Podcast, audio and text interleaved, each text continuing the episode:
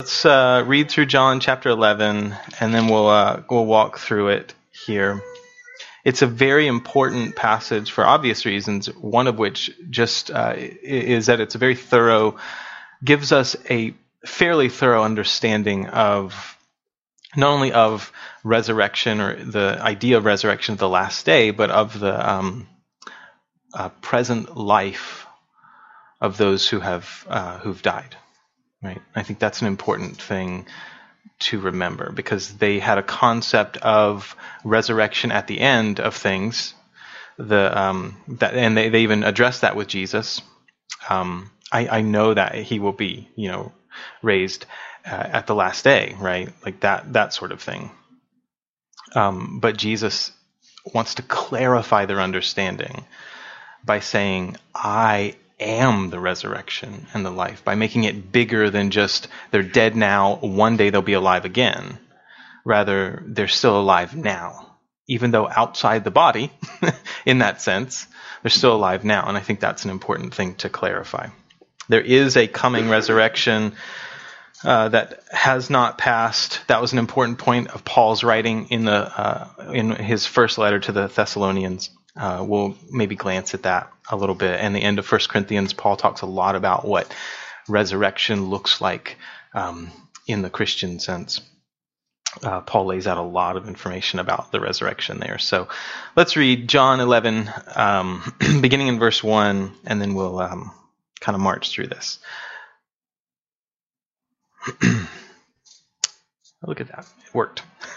now, a certain man was sick Lazarus of Bethany, uh, the town of Mary and her sister Martha. It was that Mary who anointed the Lord with fragrant oil and wiped his feet with her hair, whose brother Lazarus was sick. Therefore the sisters sent to him, saying, Lord, behold, he whom you love is sick. When Jesus heard that, he said, This sickness is not unto death, but for the glory of God, that the Son of God may be glorified through it. Now, Jesus loved Martha and her sister and Lazarus. So when he heard that he was sick, he stayed two more days in the place where he was. then, then after this, he said, he said to the disciples, let us go to Judea again. The disciples said to him, Rabbi, lately the Jews sought to stone you. And are you going there again? Jesus answered, Are there not 12 hours in, in the day? If anyone walks in the day, he doesn't stumble because he sees the light of this world. But if one walks in the night, he stumbles because the light is not in him. These things he said, and after that he said to them, Our friend Lazarus sleeps, but I go that I may wake him up. Then his disciples said, Lord, if he sleeps, he'll get well. However, Jesus spoke of his death, but they thought that he was speaking about taking rest in sleep. Then Jesus said to them plainly, Lazarus is dead.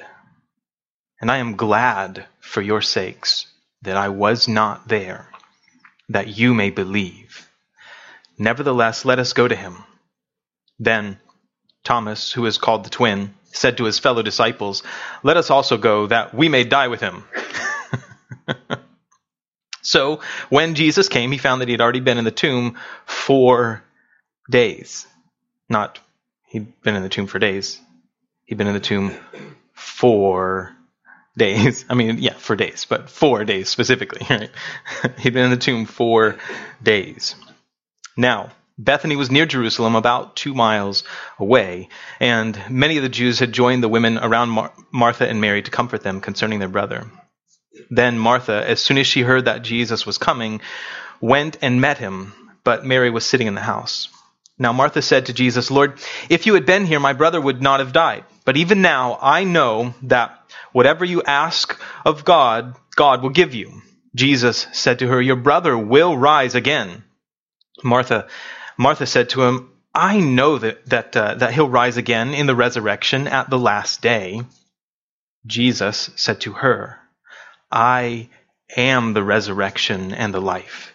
He who believes in me, though he may die, he shall live and whoever lives and believes in me shall never die. Do you believe this? She said to him, Yes, Lord. I believe that you are the Messiah, the Christ, the Son of God, who is to come into the world. And when, when she had said these things, she went her way and secretly called Mary, her sister, saying, The teacher has come and is calling for you. As soon as she heard that, she arose quickly and came to him. Now, Jesus had not yet come into the town, but was in the place where Martha met him. Then the Jews who were with her in the house and comforting her, when they saw that Mary rose up quickly and went out, followed her, saying, She's going to the tomb to weep there. Then, when Mary came where Jesus was and saw him, she fell down at his feet, saying to him, Lord, if you had been here, my brother would not have died. Therefore, when Jesus saw her weeping, and the Jews who came with her weeping, he groaned in the spirit and was troubled. And he said, Where have you laid him? They said to him, Lord, come and see. Jesus wept.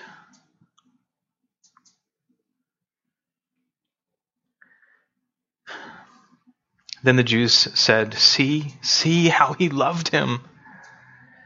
And some of them said, Could not this man who opened the eyes of the blind also have kept this man from dying? Then Jesus, again groaning in himself, came to the tomb. It was a cave, and a stone lay against it. Jesus said, Take away the stone.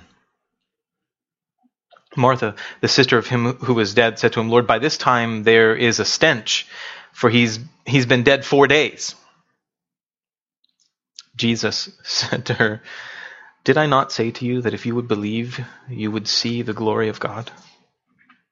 Then they took away the stone from the place where the dead man was laying was lying. And Jesus Jesus lifted up his eyes and said, Father, I, I thank you that you've heard me. And I know that you always hear me. But because of the people who are standing by, I said this, that, that they may believe that you sent me. Now, when he had said these things, he cried with a loud voice, Lazarus, come forth! And he who had died came out bound, hand and foot, with grave clothes. Grave cloths. and his, his face was wrapped with a cloth. Jesus, Jesus said to them, Loose him and let him go. Then many of the Jews who had come, who had come to Mary and had seen the things Jesus did believed in him. But some of them went away to the Pharisees and told them the things Jesus did. Then the chief priests and the Pharisees gathered a council and said, What shall we do? For this man, this man works, works many signs. If we, if we let him alone like this, everyone will believe in him, and the Romans will come and take away both our place and nation. One of them, Caiaphas, being high priest that year, said to them, You know nothing at all. He's a very nice fellow. nor, nor do you consider that it is expedient for us that one man should die for the people and not that the whole nation should perish. Now this he, uh, this he did not say on his own or on his own authority, but being high priest that year, he prophesied that Jesus would die for the nation. And not for that nation only, but also that he would gather together in one the children of God who were scattered abroad. Then, from that day on, they plotted to put him to death. Therefore, Jesus no longer walked openly among the Jews, but went from there into the country near the wilderness to a city called Ephraim, and there remained with his, with his disciples. And the Passover, Passover of the Jews was near, and many went from the country up to Jerusalem before the Passover to purify themselves. Then they sought Jesus and spoke among themselves as they stood in the temple. What do you think? That he will not come to the feast? Now, both the chief priests and the Pharisees had given a command that if, if anyone knew where he was, he should report it, that they might that they might seize him, that they might arrest him. Right? All right, you guys, let's um, pray really quickly, and then we'll uh, we'll jump back into verse one here in John eleven. Father, I want. Father, it's you that we need.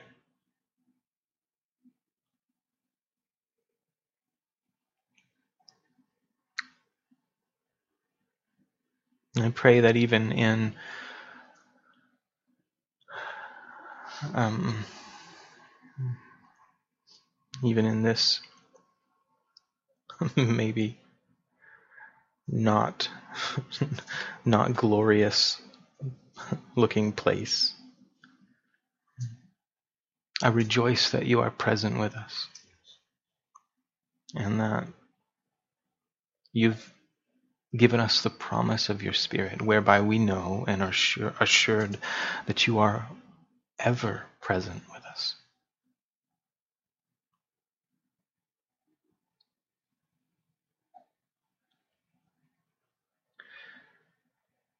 And Father, I don't think there's any way around it. For me, for us, for the, the rest of those in the world who are alive, when we see death, it looks so final. An interruption to life, where every plan is canceled and everything else stops.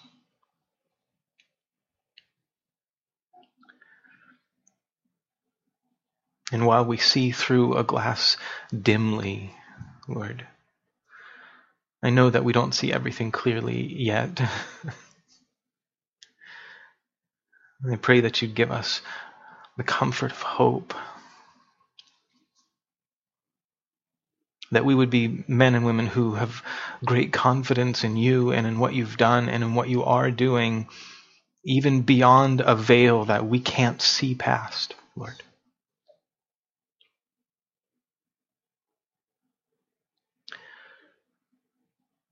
And so,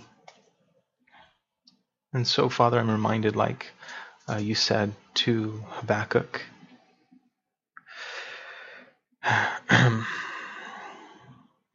when you told him after all of his questions and before them to write the vision down, to make it plain so that he who reads it may run the just shall live by his faith.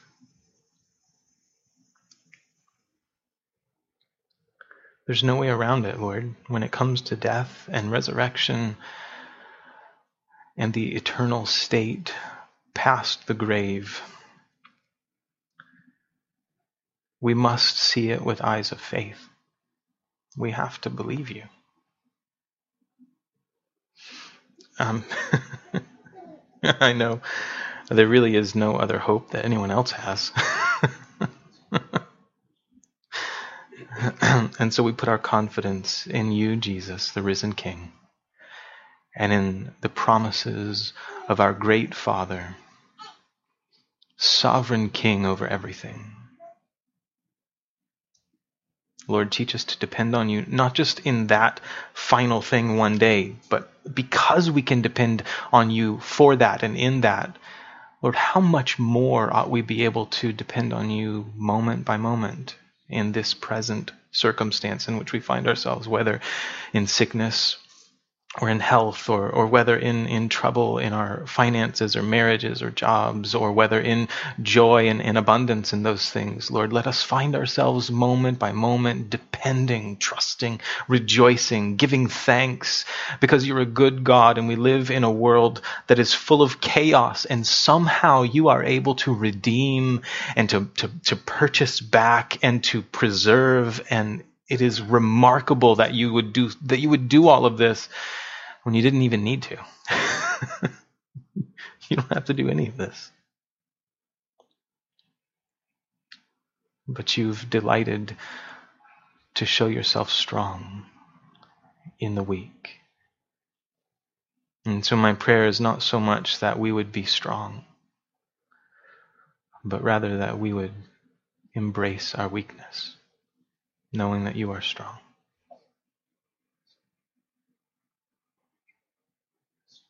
You are stronger than anything else we could ever imagine, and you meet all of our needs.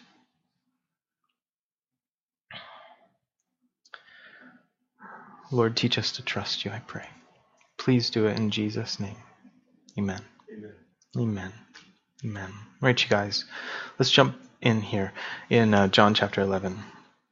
Now, a certain man was sick, Lazarus of Bethany. I grew up with somebody, I don't think he had a lisp, but every time he said Lazarus, he said Lazarus. so, like, I don't know if it was a holdover from the King James Bible that he, he was using either, because there's lots of thee and thou and thyneth and all of that in there as well. So, anyways, a certain man was sick, Lazarus of Bethany, the town of Mary and her sister Martha. And we'll find out Bethany is only about two miles, it says. Uh, the actual measurement is 15 stadia. Uh, but it's about two miles from the city of Jerusalem. If you guys are looking at a map, this uh, think of uh, this thin little sliver of land that's Israel. Uh, you have Jerusalem here, and then you have a, a, valley that goes down next to the city of Jerusalem on the east side. That's the Kidron Valley. Uh, there used to be a, a, brook that ran through it, the brook Kidron, but it's been dried up for many years now. Um, and then the other side of that goes up another mountainside. That's where the Mount of Olives is, and uh, on the other side of the Mount of Olives, right over here on the east side of the city of Jerusalem, about two miles away, are, is where these cities are located Bethany and Bethphage, uh, right around in that area. And when Jesus traveled to Jerusalem, frequently they would stay in Bethany and then they would travel to Jerusalem when they wanted to go to the festivals. Remember, there are three feasts in the year that all of the men were required to go to uh, Jerusalem if they were able to. They were required to go and make an offering and uh, we see Jesus doing those things. Uh, the last one that we noted in the text here was the Feast of Dedication, which is not one of the required feasts, but Jesus was down in Jerusalem for the Feast of Dedication. You and I know that as Hanukkah, uh, but they celebrated it back then as well. Uh, obviously, it's actually closer to the events of, of uh, uh, that Hanukkah celebrating. Uh, but uh, that was in the wintertime. Now we're coming back around here to where we're getting back to the spring festival of Passover, which is one of the required feasts. Okay, and of course, particular thing that's going to happen, uh, particular sacrifice. Okay, so um, Lazarus was of Bethany, the town of Mary and her sister Martha. It was that Martha who anointed the Lord with fragrant oil and wiped his feet with her hair. This is John giving us this parenthetical commentary so that we know particularly who it is that he's speaking of that particular Mary, whose brother Lazarus was sick. Therefore the sisters sent to him, saying, Lord, behold, he whom you love is sick. Um, I like that that's the way that they refer to Lazarus. He whom you love is sick. um, I don't know that there's any any desire of them to manipulate Jesus by using that kind of flowery language, you know, like, like you really love him. He's sick, Lord. you know, like, I, I don't know if that's the case or not. I know human nature, my own nature. I know it's easy to use turns of phrases to try to get people to the place we want them to be, you know, so, um, yeah, we usually call that manipulation. um, but either way, I love that that's how they that's how they refer to their brother. Lord, behold, he whom you love is sick. When Jesus heard that, he said, um, verse four, he said, uh, "This sickness is not unto death, but for the glory of God, that the Son of God may be glorified through it." Uh, this that particular line bothered me for a long time, right? Because what's going to happen? He's going to die right? And so the fact that Jesus said, This sickness is not unto death, um, really bothered me because I was like, Wait a minute, he dies like right after this, you know? Like this, the report comes that he's that he's actually dead, you know, and Jesus knows that he's that he's gonna uh, be dead, that he dies rather. So it really bothered me. Uh, I I think that it made more sense to me whenever I linked the idea of him saying this sickness is not unto death, sort of the idea of saying that the end result of what he's going through right now is not going to be his death. Right? Obviously, eventually he's going to die, um, and um, even though he died temporarily. because of what Jesus is going to do here, uh, this sickness does not end and finally in his death. And I think that that is that itself is foreshadowing the greater point of the resurrection. Right? This is a more of what I, I like to use the word resuscitation here. I know that um, and, and the idea, the reason why I want to use that is to distinguish what happens with Lazarus from the resurrection, right? There is a resurrection that is planned, something that uh, is referred to numerous times throughout the scriptures where the dead are raised. Okay, uh, and, and, there's a couple different parts to that, right? Um, we'll talk more about that as we get into Paul's writings uh, later. Um, but I think it's important to note that while Lazarus was raised at this point, um, there's no indication that he didn't that he didn't die again, that he didn't eventually die, and then he will eventually become, I think, uh, part of the resurrection, right?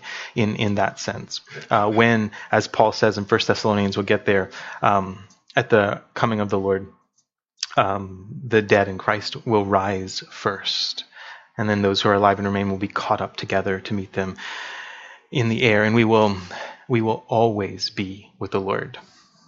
Um, that's the sort of the, the glorious hope that Paul keeps pointing people toward.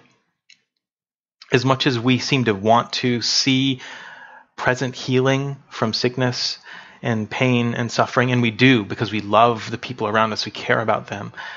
One of the things that I try to caution us about is the, just to remind us that all of those things are all temporary. All of our present healings are all temporary. While wonderful when when the Lord does uh, maybe answer a prayer for healing, wonderful and comforting, um, is still temporary. Right? Everybody that's ever been healed of any particular illness or sickness has died. okay, like at some point, right? They've died, uh, except for uh, maybe if we want to go there, there's a couple of people that that that weren't um, Enoch and Elijah. We'll, we can talk about those dudes later on, but uh, uh, Enoch in Genesis 5. Uh, he was he, walked with the Lord and he was not, for God took him. It's like this mysterious, like what, you know. And then Elijah, who was carried away in this fiery chariot and whirlwind thing, and his mantle falls on Elisha, you know. Anyways, we can talk a lot more about that at other times. um, this sickness is not unto death, Jesus said, but for the glory of God, that the Son of God may be glorified through it. Do you remember the man who was born blind? The question that was asked was, Lord, why was this man born blind? Did he sin or did his parents sin that he was born blind? They had a misunderstanding about the sort of the immediate consequences of sin. Um, their understanding was that seems to be that uh, if this man was born blind, either he sinned maybe while in the womb, and so he was born blind, and then I've never been pregnant, but I've heard babies can be a little rough sometimes in the womb. you know, I don't know. They're like, "I'm going to kick you, mom," you know, whatever. Um, I I don't know. um, there there was apparently some of that theology where there was the idea that a, a baby could could actually sin against their their mom maybe in the womb, which is itself fascinating because that is a reminder of, of life before birth and all of that. Not that not that that really even needs to be a thing. It's so obvious, but um, Anyways, so they were confused about that. Jesus said, no, it wasn't either of those things, but this man was born blind so that the glory of God would be revealed in him because God was going to do something through that man's life. And it happened. I don't know how old he was. Imagine if you were born blind and then, and you lived 30 years blind for this one moment that God had ordained where Jesus heals you and you become a testimony to the nation of Israel that Jesus really is their Messiah. And then I think, Lord, am I willing to embrace something like that, like some illness or some some frailty in my own life to allow you to do that? Not that I get a choice, but in that sense, right? It's not like he chose that, right? He didn't choose to be to be born blind. Um, but then I think, is it is it worth it? You know. Um, these are questions that I, I ask myself and I wasn't born blind. so, um, anyways, uh, this sickness is not unto death, but in, unto death, but for the glory of God, that the Son of God may be glorified through it. Uh, he makes it clear that this whole situation is about God's glory. I I want to trust that more about my own circumstances that God is at work in them, sometimes in ways that I don't fully understand and I don't always see. I mentioned earlier that that phrase that Paul uses that we see through a glass dimly or darkly. You know, uh, We don't see everything as it is. There's a lot I don't know, and frankly, a lot I can't know. And so I'm either going to try to judge everything based on the limited information I have, and so therefore find probably most of the time wrong judgments about things, or I'm going to uh, learn that I can trust God. As I observe Him, as I see Him in the scriptures, I'm going to learn that I can trust Him and that He's good and He's faithful and He ordains and He works in ways that um, that I just I don't always understand. and the end result really is uh, is where I find myself, whether I find myself um, living at rest in that, um, the idea of Sabbath or peace or rest, uh, or whether I find myself um, consumed with anxieties maybe that I don't need to have. You know, I have lots of anxieties. um, and the Lord is teaching me to depend on Him more and more and more. Now, uh, Jesus loved Martha and her sister and Lazarus. So, when he heard that he was sick, this is not the response I, I wanted. Jesus loved them and he heard that Lazarus was sick. So when he heard that Lazarus was sick, obviously he dropped everything and went to go help Lazarus to make him better because he loved him, right? Like that's how we, that's kind of the assumption I think that we make about things, right? so when he heard that he was sick, he stayed two more days in the place where he was. What? what is that about? um, then after this, he said to the disciples, "Let us go to Judea again." Remember, they had they they had left the uh, the winter festival of the dedication, the feast of dedication, before, and he had had a confrontation there, and they had tried to kill him again or tried to arrest him again. This was happening regularly when they traveled to Jerusalem, and the disciples are aware of this, so they're like, and they're going to sort of ask, like, you know, Lord, they've been trying to kill you. you know, like, you sure? But when he heard that Lazarus was sick, Lazarus whom he loved, he stayed two more days. One of the things that has fascinated me as we've gone through John's gospel is this awareness that John seems to have of, of, of God's patterning, of God's order, of God being con- in control of things and of God's timing. And that's really hard for me because when I want something, I want it now. And I've, I mean, we've very well conditioned ourselves to be this way, right? Everything, everything instantly, instant gratification for everything.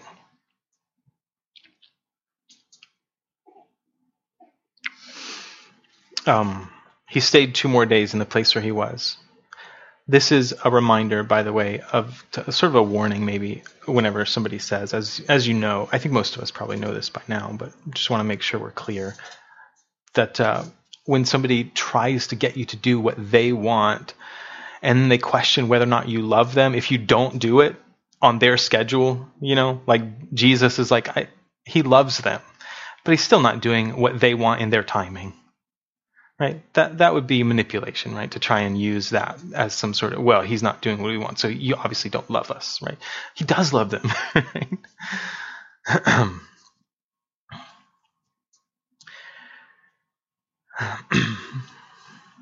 well, verse 7 says, Then after this, he said to his disciples, Let us go to Judea again.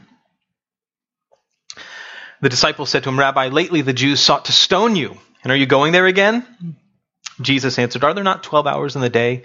If anyone walks in the day, he doesn't stumble because he sees the light of this world. But if one walks in the night, he stumbles because the light is not in him. This seems to be a statement about Jesus uh, relying on God's authority, on God's leadership. Jesus is just doing what the Father has shown him to do. He's walking in the light.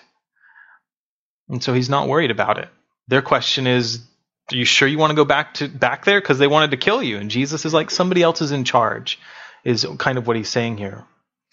S- somebody else is in control of this. So he's not worried about them trying to stone him.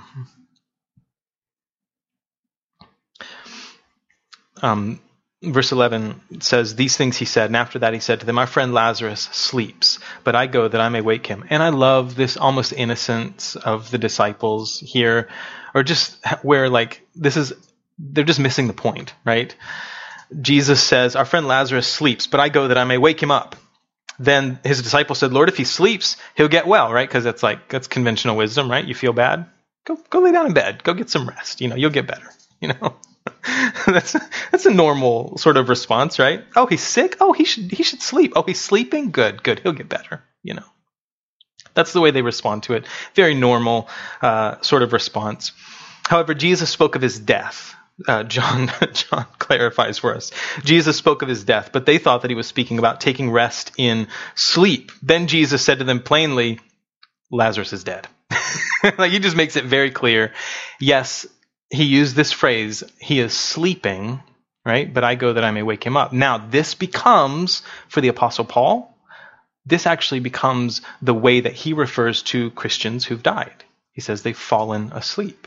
And I think that it's from Jesus' teaching that Paul develops that sort of idea because the one of the benefits of that is that it gets us it, it almost pushes us past the idea of the finality of death, right? Because death looks so final. When you die, you're done. That's it. You're, the particles disintegrate eventually, and you're nothing, right? In a material world with a material girl, sorry, it's a bad reference. Uh, in a in a completely naturalistic material worldview, that is all that you are. You are just particulate matter, somehow enlivened with electricity uh, to have a conscience and reason, things that are, are just it's it's somebody's like, oh, you Christians just believe stuff by faith. I'm like, have you asked scientists yet? like, because because that's faith too. the only question is, in what are we placing our trust? Not whether or not we're b- believing things by faith, but in what are we placing our trust? That's the only real question. Um, So when Jesus uses this sort of language, what it does for me is it helps me to move past that instant finality that death brings. Because it you and I who've experienced death seems pretty final, doesn't it? Because we don't get to see them anymore, hear their voice, speak to them, spend time with them. It seems so final. But Jesus said, just sleeping. And, and I'm going that I may wake him. Oh, and not just Lazarus, it's bigger than that.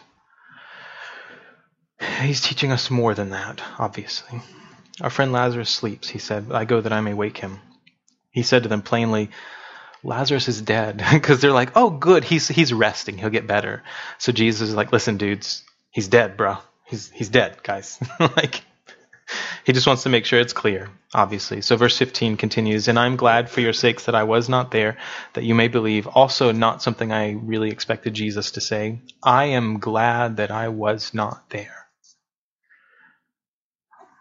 What?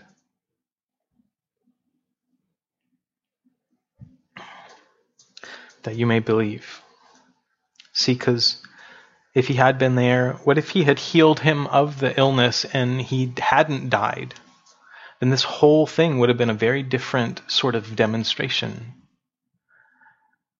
And it would have, it seems, shown us a lot less about life beyond the grave because Lazarus would not have passed through that.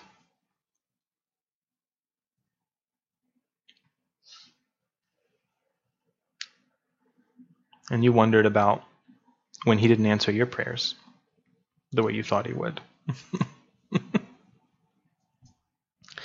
I'm glad for your sakes that I was not there, that you may believe. Nevertheless, let us go to him. Let's go. He's made it clear that Lazarus is dead. He says, I'm glad that I wasn't there so that you'll believe. Nevertheless, let us go to him. Then Thomas, who is called the twin, or Thomas Didymus, uh, said to his fellow disciples, Let us also go that we may die with him, right? Because they knew the Jews were trying to plot against him to stone Jesus, to kill him. And they're like, All right, we're just going to all go and die.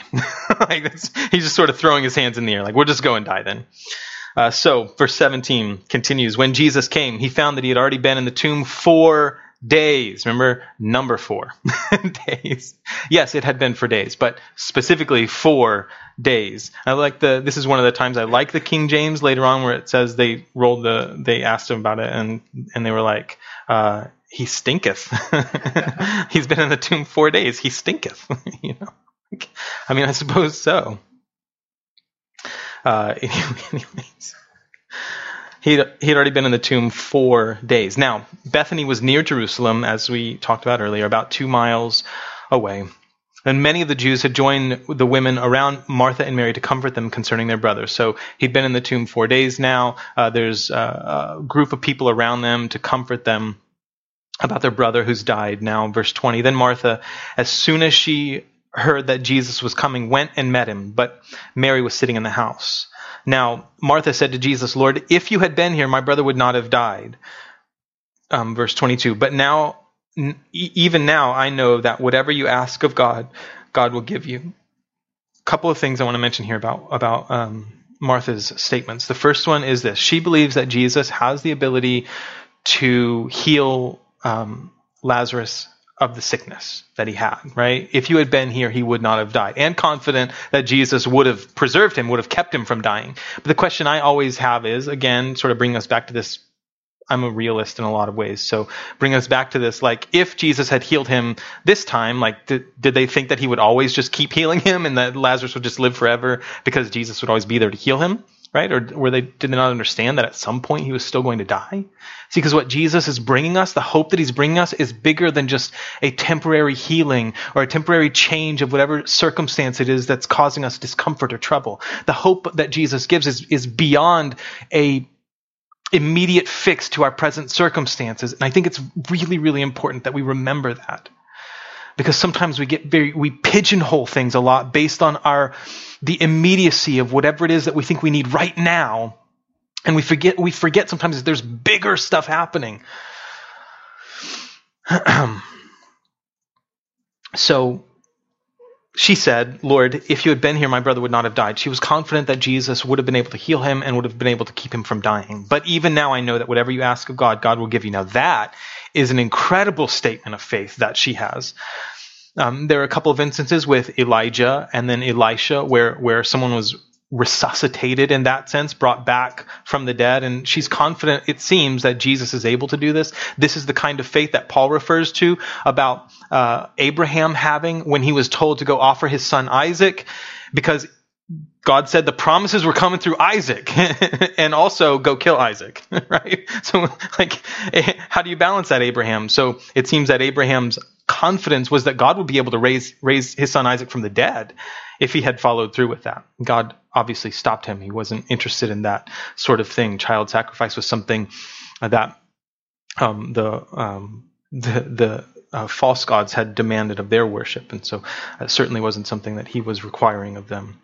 Uh, but it was a test that Abraham um, persevered through. Um, we can talk a lot more about that another time. It's very interesting, but uh, uh, either way, even now I know that whatever you ask of God, God will give you. Verse 23 Jesus said to her, Your brother will rise again. Martha said to him, I know that he will rise again in the resurrection at the last day. Now, this is a statement about their uh, about the their commonly held theology about resurrection. That there would be at the last day, this sort of statement uh, dealing with the idea of the end times or the end of all things. The last day there would be a resurrection of the dead. Uh, this was something promised in a number of places throughout the Old Testament scriptures. One of the clearest places that I found is Daniel 12, 2, Daniel 12, uh, right there at uh, 1 and 2, um, where uh, the Lord says that there will be a resurrection of uh, the just, um, some to everlasting joy and uh, others to everlasting contempt and shame. So there will be a resurrection. Um, is very specifically referred to there in Daniel chapter 12. But there are numerous other places in the Old Testament and even foreshadowing of things like resurrection. Okay, in a, lot of the sacrifices. I think of the sacrifice of uh, that was required when somebody was healed of leprosy. It was an incredible foreshadowing of resurrection itself, among others. That's in Leviticus 13 and 14, if I remember correctly. So, um, Martha said to him, I know that he will rise again in the resurrection at the last day. Jesus said to her, I am the resurrection and the life. He who believes in me, though he may die, he shall live. And whoever lives and believes in me shall never die. And then that, that last question, that is just hard, right? Because Jesus is kind of inter- I say interrupting a funeral. It's not like he's right in a funeral procession, but Lazarus has been dead four days. They're mourning. They're mourning Lazarus' death still, and Jesus comes on and he's like, "I am the resurrection and the life, and anybody who's alive and believes in me, even though he dies, he's still alive." Do you understand that the, one of the purposes of Jesus raising Lazarus or resuscitating Lazarus was to demonstrate to them that the man that they loved, Lazarus, their brother, that he was still alive. How else could he put him back in his body? He's still alive. And, and we could go into um, into the doctrines or ideas related to um, the fact that we are um, souls in a body Right? This is a tent, a temporary living place. we are not only made of the we are not only the particles from which our bodies are made. We're more than that. Um, if you haven't noticed yet, there's a reason why we are very different than every other part of the animal kingdom and every other part of creation. I don't know if you guys have noticed that yet. You guys noticed? Humans are a little bit different than every other living thing. I don't know if you guys have noticed that. It's just a you know it's a thing. So whoever lives and believes in me shall never die. Do you believe this? See, because if Lazarus was really dead, dead, then there'd be no bringing him back into this body to raise him at this point, to resuscitate his body, to bring it out of the grave. There'd be no doing that if Lazarus was dead, dead. you know, to distinguish from just being dead. right. she said to him, Yes, Lord, I believe that you are the Messiah, the Son of God, who is to come into the world. Fascinating thing is that she's like, My confidence is in you. And I think this is so precious and so sweet and so important for us because there, there's a lot of people questioning a lot of things about the Bible these days, the big social media frenzy, lots of deconstruction and lots of other stuff, whatever. At the end of the day, I just keep coming back to Jesus, man. it's Him. It's Him. And when I read through the Old Testament and I'm confused about some of the commands and about what's happening and all of that stuff, I just keep coming back to Jesus. and I say, Lord, I see through a glass darkly. I don't understand everything but I see Jesus as he's revealed himself through the writings of those uh, of those who were around him. She said to him, "Yes, Lord, I believe that you are the Messiah, you are the Christ, the Son of God who is to come into the world." And at the end of the day, that's really the top and the bottom of this whole thing. This is what it means to be a Christian, what it means to follow Jesus.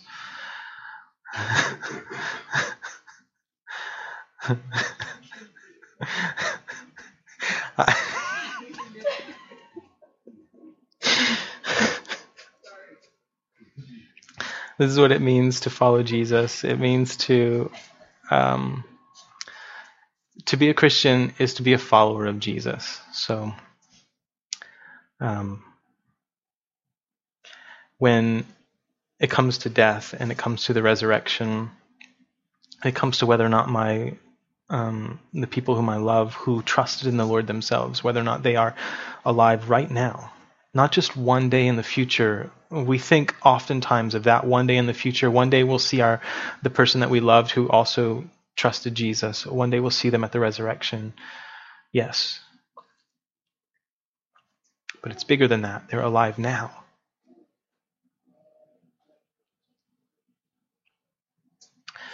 Yes, Lord, I believe that you are the Messiah, the Son of God who is to come into the world. And that phrase, who is to come into the world, that is, who is to come? Why is it in the future tense? See, because she, she, this is the statement about the, really about the second coming, of Jesus, about his return. Something that's laid out much more throughout the scriptures. And the promise associated with that really is the fullness of this idea of resurrection. It's the completion of it. Not just resurrection for us in our bodies that have decayed into the little particles from which everything is made, uh, where God takes them and makes them new, makes us a new body. I go to prepare a place for you. He said, We'll get there. In my Father's house are many dwelling places. If it were not so, I would have told you. That's in John 14. It is true. Um, let's finish up real, really quickly here. I, I, do want to read to you the First Thessalonians and First Corinthians 15 a little bit from those passages. I just think they're really helpful. So, and when when she had said these things, she she went away and secretly called Mary her sister, saying, "The teacher has come and is calling for you." what? we don't we don't have a record of Jesus calling. Martha's like, "Come here, come here, Mary. The, the teacher's here and she's calling for you." Okay. So, uh, saying the teacher has, has come and is calling for you. As soon as she heard that, she arose quickly and came to him. Now, Jesus had not yet come into the town, but was in the place where, uh, where, let me change the slide here, was in the place where Martha met him. Then the Jews who were with her in the house and comforting her, when they saw Mary, when they saw that Mary rose up quickly and went out, followed her, saying, She is going to the tomb to weep there. So everybody that's in the house around them sees Mary get up and leave secretly. She thinks it's secretly, and they all get up and follow with her. Now, um, Verse 32 Then, when Mary came where Jesus was and saw him, she fell down at his feet, saying to him, Lord, if you had been here, my brother would not have died. That sounds familiar. It's the same phrase, right, that Martha said to Jesus the first time Martha got to him. I wonder if this is like, if they had talked about this together, you know what I mean? These are sisters probably grieving together about their brother, definitely grieving together about their brother who's died. No doubt this is part of their conversation. If only the Lord had been here. If only Jesus had been here, then he wouldn't have died you know, no doubt this was part of that grieving process for them as they were um, wondering, maybe wondering why he wasn't there. Been there. When he didn't answer your prayer the way you thought or the way you wanted.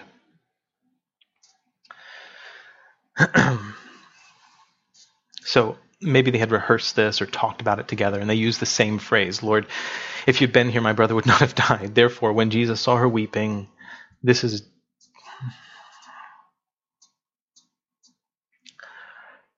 um,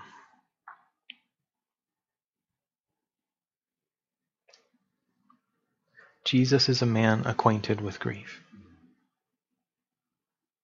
So if you're sad, he's not far away. He doesn't misunderstand. Verse 33 says, When Jesus saw her weeping, and the Jews who came with her weeping, all this crying, he groaned in the spirit and was troubled. He groaned in the spirit and was troubled. Guys, he knows what he's going to do. He knows that Lazarus is about to come out of the grave. He, he understands all of this. And still, it seems that he's he's moved, he's he's touched by their grief. He shares with them in it. He loved Lazarus too.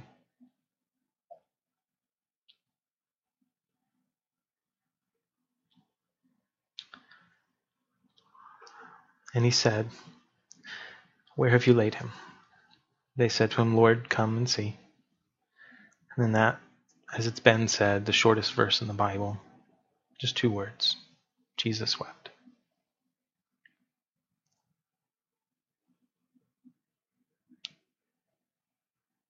I've learned that sometimes it's really important for me to cry.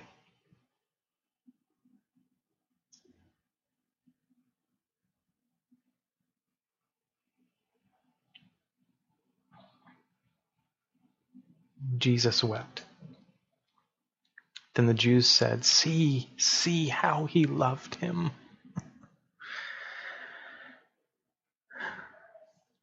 And some of them said, Could not this man who opened the eyes of the blind also have kept this man from dying? There's always going to be people in the midst of grief that are like, well, something different could have happened. okay. Just let us cry sometimes. could not this man who opened the eyes of the blind also have kept this man from dying? Yeah. Yeah. Could have. Even when he's hanging on the cross, like if you're if you're really the son of God, get yourself down from there.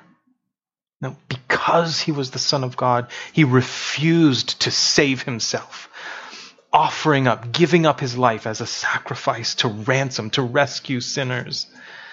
It was precisely because of who he was that he wouldn't do that thing that they were demanding of him or said that he should do to prove himself.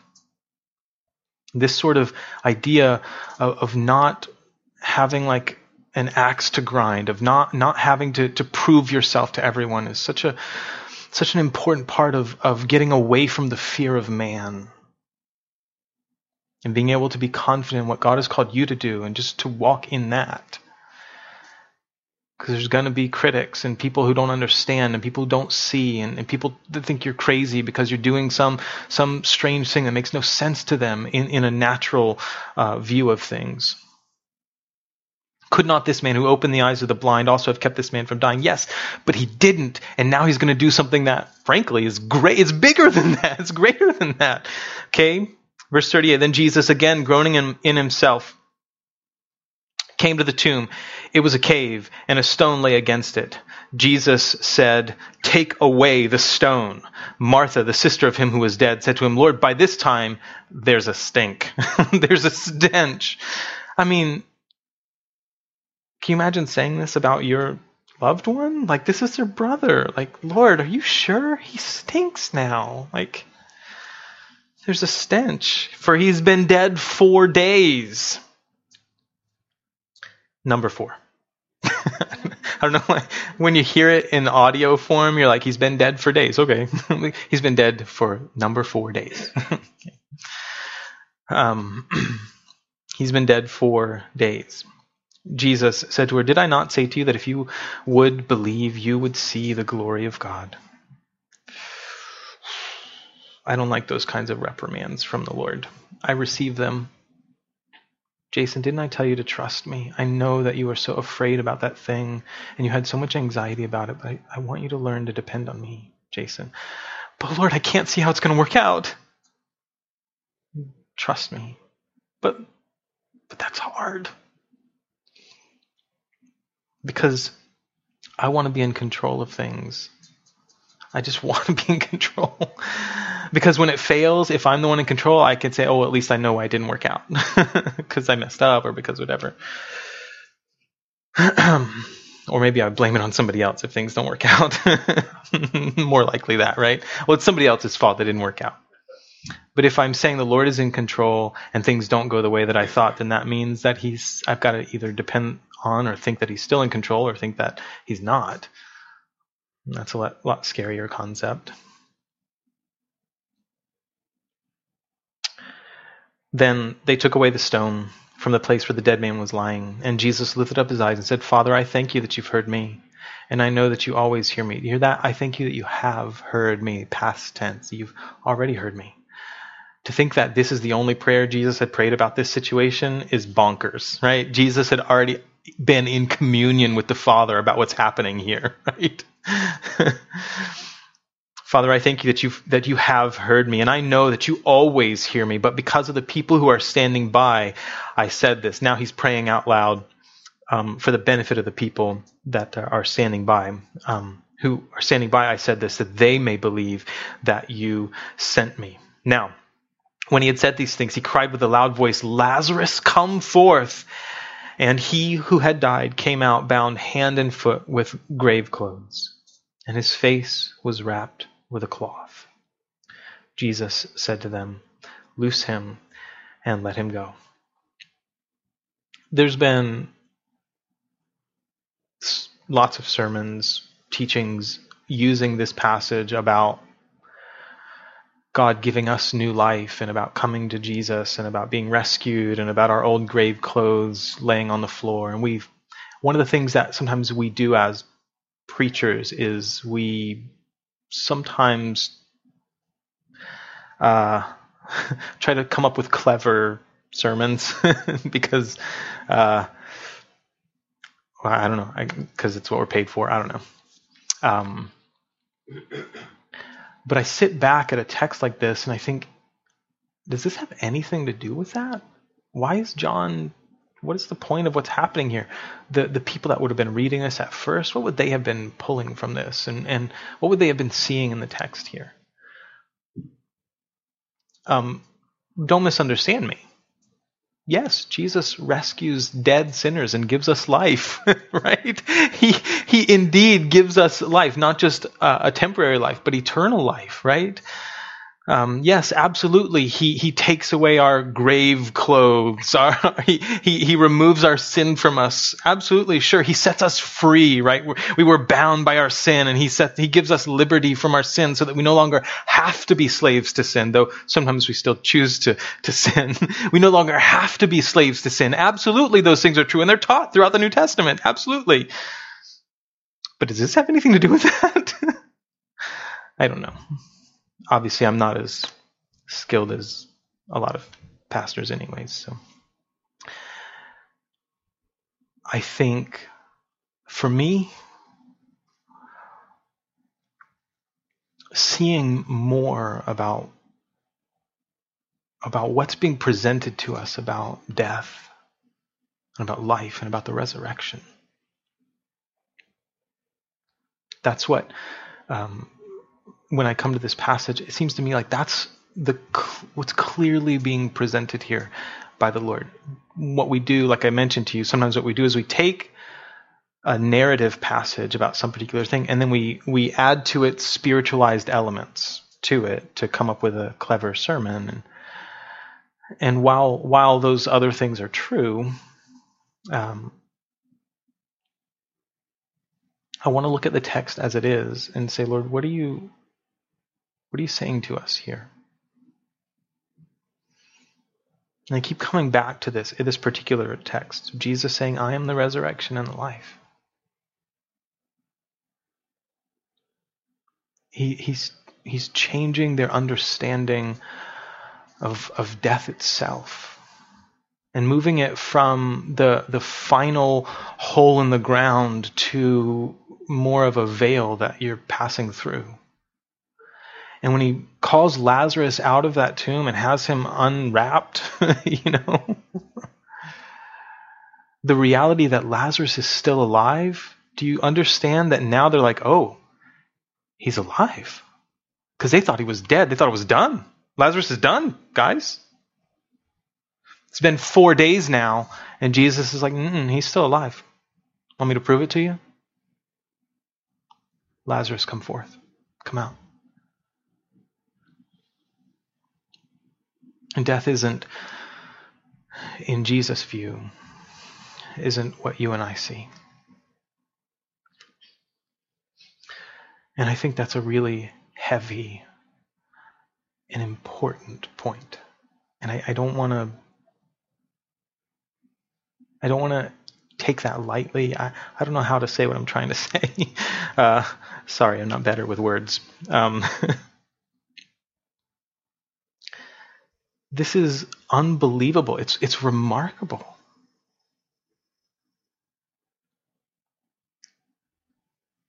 And then to hear Jesus say to them, Do you believe this? Like earlier on in the text, do you believe this? Whoever lives and believes in me shall never die. Do you believe this? That's the thing that, that I'm challenged with as, as I come through this text again.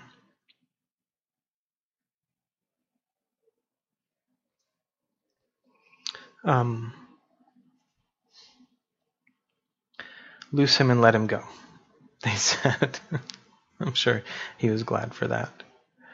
Uh, verse 45 Then many of the Jews who had come to Mary and had seen the things Jesus did believed in him.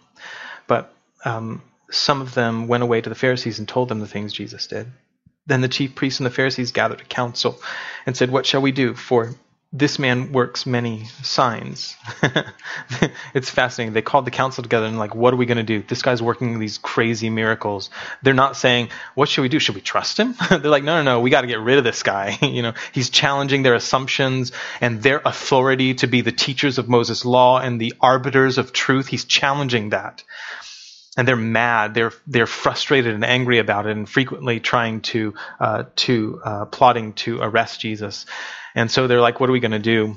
Verse 48 If we let him alone like this, everyone will believe in him, and the Romans will come and take away both our place and nation. This is reminds us that one of the motivating factors of the authority there in Egypt, of the Jewish authority, was the fear of man. They were afraid of what, what the Roman authorities were going to do to them. If there had been another uprising, some of the historical records I think some of this is in Josephus' writings, maybe in a couple other places, suggests that if there had been more uprisings in Israel, that Rome would have sent more troops down sooner to sort of quash that, because there had already been some uprisings under uh, Pontius Pilate. And so uh, there was concern about that and about what the consequences of that would be. Now, eventually that's going to happen, right? Eventually Titus um, Vespasian is going to come down uh, with Roman armies and uh, and ransack Israel and Jerusalem itself. But um, um, that's in AD 70, um, so it's um, a little bit after this, obviously. So they're concerned about that, though. Verse 49 says this One of them, Caiaphas, being high priest that year, said to them, You know nothing at all. And we'll get into the issue of two high priests, why they were Annas and Caiaphas, and that situation. We'll talk about that uh, a little bit later on in, the, in our study through John. Um, because it wasn't normal. The, there was only supposed to be one high priest who was high priest until he died, and then there was supposed to be a new high priest. That's what Moses had said, but that wasn't what they were practicing uh, at the time. Um, there was some nepotism and other things happening uh, that set Caiaphas up. So, anyways, being high priest that year said to them, "You know nothing at all. He's a friendly guy. You guys are all idiots." That's his response. you know, you guys know nothing at all nor do you consider that consider that it is expedient for us. It's good for us that one man should die for the people and not that the whole nation should perish. Verse 51 i love this so much. Now this he he did not say on his own authority but being high priest that year he prophesied that jesus would die for the nation and not for that nation only but also that he would gather together in one the children of god who were scattered abroad. Remember jesus said in john chapter uh, 10 i have other sheep that are not of this fold right? I'm going to bring them into John or Paul teaches us about this idea of Jew and Gentile being united together in one body called the church. Read the book of um, Colossians, read Ephesians, uh, read Galatians. a lot of that stuff uh, is about that, about God uniting together uh, Jew and Gentile into one blessed body uh, of His called the church.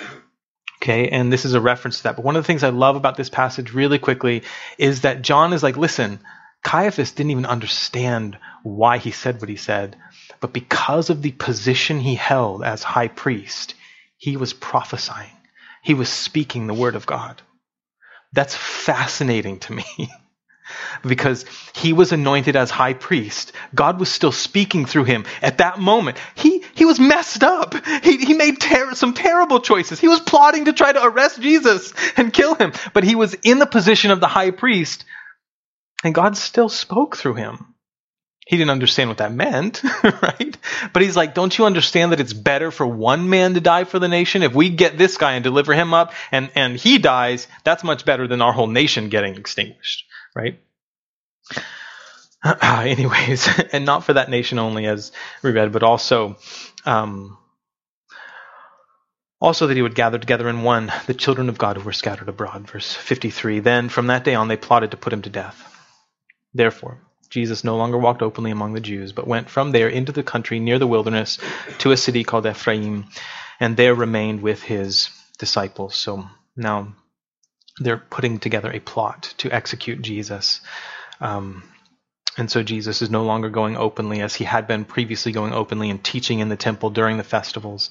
Uh, he's no longer doing that at this particular time. And Verse 55 says, The Passover of the Jews was near, and many went from the country up to Jerusalem before the Passover to purify themselves. Then they sought uh, Jesus and spoke among themselves as they stood in the temple. What do you think? Uh, that he will not come to the feast? Now, both the chief priests and uh, the Pharisees had given a command that if anyone knew where he was, he should report it that they might seize him. So now John is recording for us this way that they're trying to set up Jesus by convincing the people to turn him in if they see him.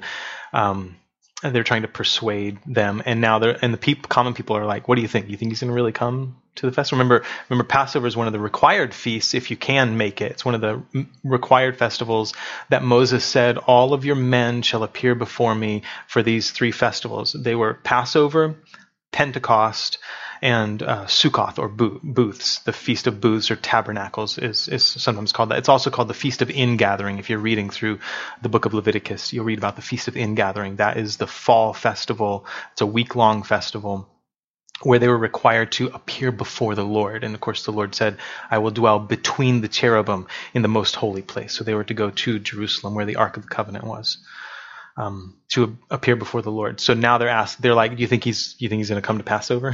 Because you're supposed to go to Passover. so do you think he's really going to show up now that the Jews are trying to execute him? Anyways, uh, it's late. I want to encourage you to do this. Um, I was going to read through 1 Corinthians 15. It's long. It's the longest chapter in the book of 1 Corinthians. Uh, 1 Corinthians 15 and um, 1 Thessalonians 4 and then 5. So this is your homework. Um, you have John 12 to prepare for next week. Okay, so that's one chapter. You can read through that. And then 1 Corinthians 15, Paul lays out, it's, it's a lengthy discussion of resurrection and of God's final triumph over death. You guys know that I think it's Bezos. Jeff is trying to, I guess, some company trying to develop some way to overcome death. what?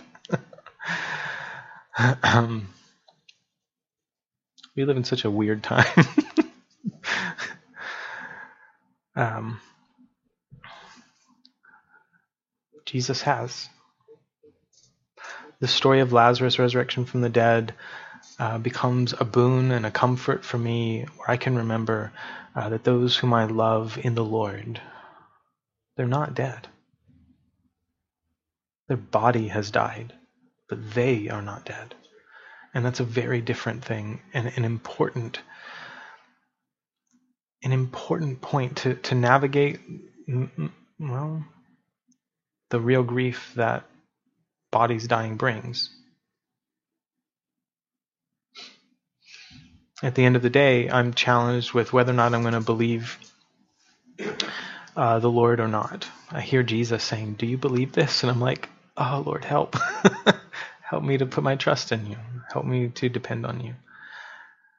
Um, because you're at, he's asking us to trust him in something that we can't see beyond. I can't see past that veil. I just can't see past it.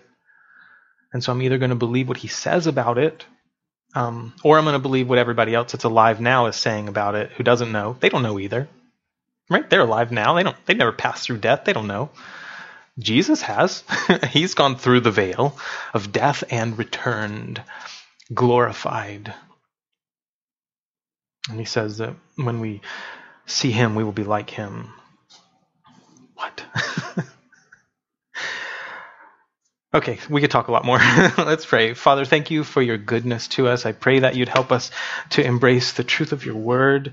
I pray that you would help us in our in in the um, the struggles that we face and, and help us in our grief, Lord, to uh, to lay our hope in you, to depend on you, and to grieve, to to cry when we need to cry.